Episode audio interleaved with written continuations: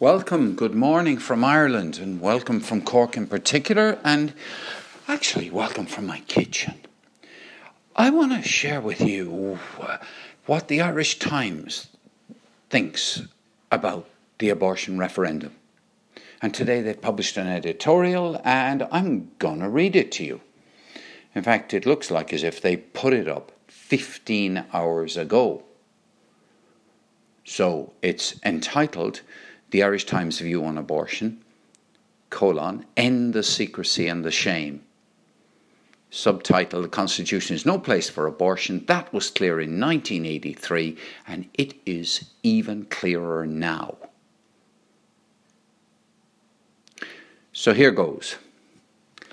Quote, What an appalling prospect for the future generation. End quote. This column remarked in late August 1983 when it was becoming clear that the Irish people were about to vote to write a ban on abortion into the Constitution. As a bitter campaign drew to a close, the Irish Times imagined, as did others in the liberal minority, a dark scenario in which the Eighth Amendment, far from offering the final word on abortion, would instead prolong and amplify a national trauma.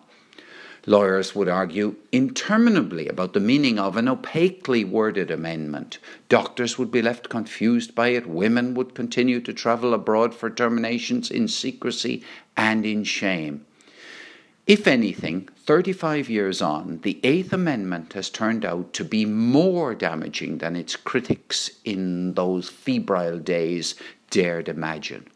Within a decade, the country was presented with a grotesque spectacle of a 14 year old girl known as Miss X, president, pregnant and suicidal as a result of rape, as she was forced to go to the Supreme Court after the state intervened to block her for travelling block her from travelling for an abortion, a constitutional provision that attempted the impossible to, to give equal weight to the life of the mother and the unborn, was producing the unimaginable. Abortion was unconstitutional, the Supreme Court ruled, except where there was a real and substantial risk to the life of the mother, including by suicide. In other words, the amendment had failed to achieve even what its champions sought. The Eighth Amendment elevated hypocrisy to the status of constitutional principle. Within months of the X case, the people voted to add two new articles to Bunreacht na hÉireann, that's the Constitution. One allowed for the distribution of information about overseas abortions. The other explicitly assured women the right to go abroad for abortion, for terminations. Into the glossary of dark Irish euphemisms went the verb to travel. Since 1992, then, the Constitution has recognised the right of an Irish woman to have an abortion. But unless she is at risk of dying, she must have it somewhere else. I feel so emotional in the last couple of days about this. It's, ten women do so every day of the week. At least three others order the abortion pill online and take it without any medical supervision. This is the lived reality of the Eighth Amendment. It means that a woman who becomes pregnant by rape in Ireland must have the baby. It means that couples who receive the devastating news of a fatal fetal abnormality must take the lonely journey to England if they wish to end the pregnancy.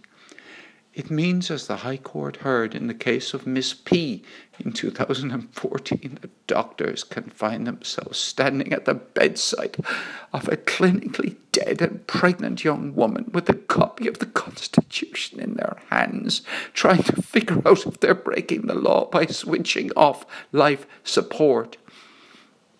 In this referendum campaign, no group of voters has a monopoly on compassion. Across the state, good and caring people are wrestling with a complex issue and will continue to do so long after Friday's vote. Many will vote yes reluctantly, knowing the repeal that repeal need not in itself imply a personal endorsement of abortion, yet persuaded that others should be free to make their own choices. For many years, opinion polls have consistently shown strong public support for a regime that would allow for terminations in cases of rape and fatal fetal abnormality. At its hearings earlier this year, the Oireachtas Committee that's the Irish Parliamentary Committee, on the Eighth Amendment heard consistent legal advice that allowed for abortions only in those limited circumstances would be unworkable. I got to read that again. At its hearings earlier this year, the Oireachtas Committee on the Eighth Amendment heard consistent legal advice that allowing for abortions only in those limited circumstances would be unworkable. The committee's proposals adopted by the government in the scheme of a bill published on the eve of the campaign is for abortion without restriction up to 12 weeks of pregnancy and when a mother's life or health is at risk. It's a reasonable proposal that would bring Ireland closer to the European mainstream. I don't give a fuck who it brings Ireland closer to. I, I don't give a damn. Every other country can do what it wants. I do care what Ireland does. The no side argues that politicians cannot be trusted on the issue. Well, fuck the no side. That's like arguing for fascism. If you can't trust democratically elected politicians, then who the hell do you trust? Some. Uh, yeah, who decide? Oh, God. Back to the Irish Times. But that amounts to, say, amounts to saying that we cannot trust ourselves, and that's not good enough. The Constitution is no place for abortion. That was clear in 1983. And it is even clearer now. The Eighth Amendment describes a world that never existed a place of moral absolutism, religious certainty, good and evil, black and white, and locks us into that illusion in perpetuity.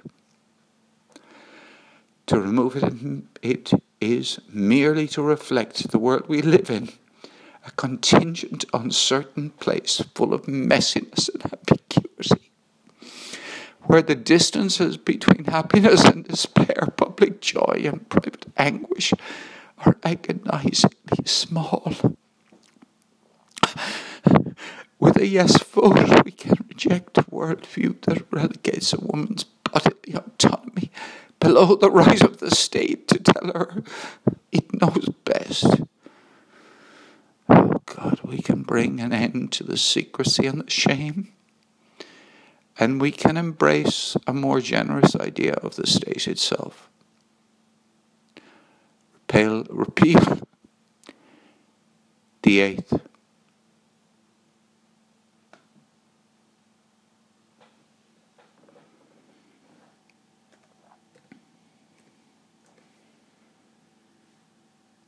Before I read that,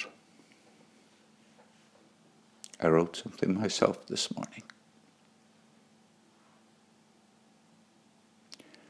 It's called Repeal. Repeal the silence. Repeal the secrets. Repeal the shame. Repeal the road to Liverpool. Repeal the sin, repeal the guilt, repeal the pain. Repeal the first, repeal the second, repeal the third, repeal the fourth, repeal the fifth, repeal the sixth, repeal the seventh, eighth. Heal, heal, heal, repeal